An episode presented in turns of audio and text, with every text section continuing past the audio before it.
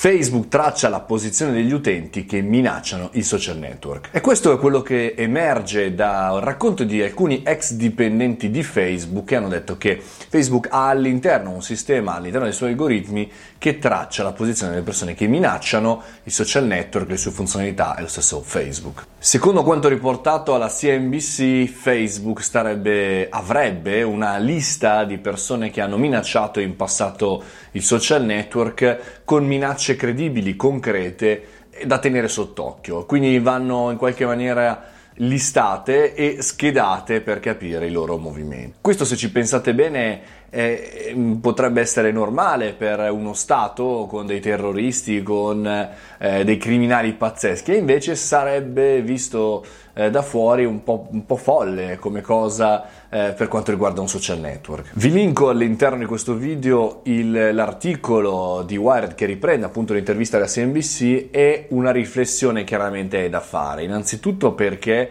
le minacce che arrivano a un social network, una società così importante, possono e sono sicuramente concrete perché eh, di pazzi un po' di tempo fa vi ricordate no? quell'influencer che entrò nella sede YouTube e, e cercò di, di, di spaccare di, di, fare violenza eccetera su dei dipendenti di Google o altri casi no? per cui tutti questi centri, questi social sono importanti anche da un punto di vista della visibilità, della causa politica in alcune situazioni.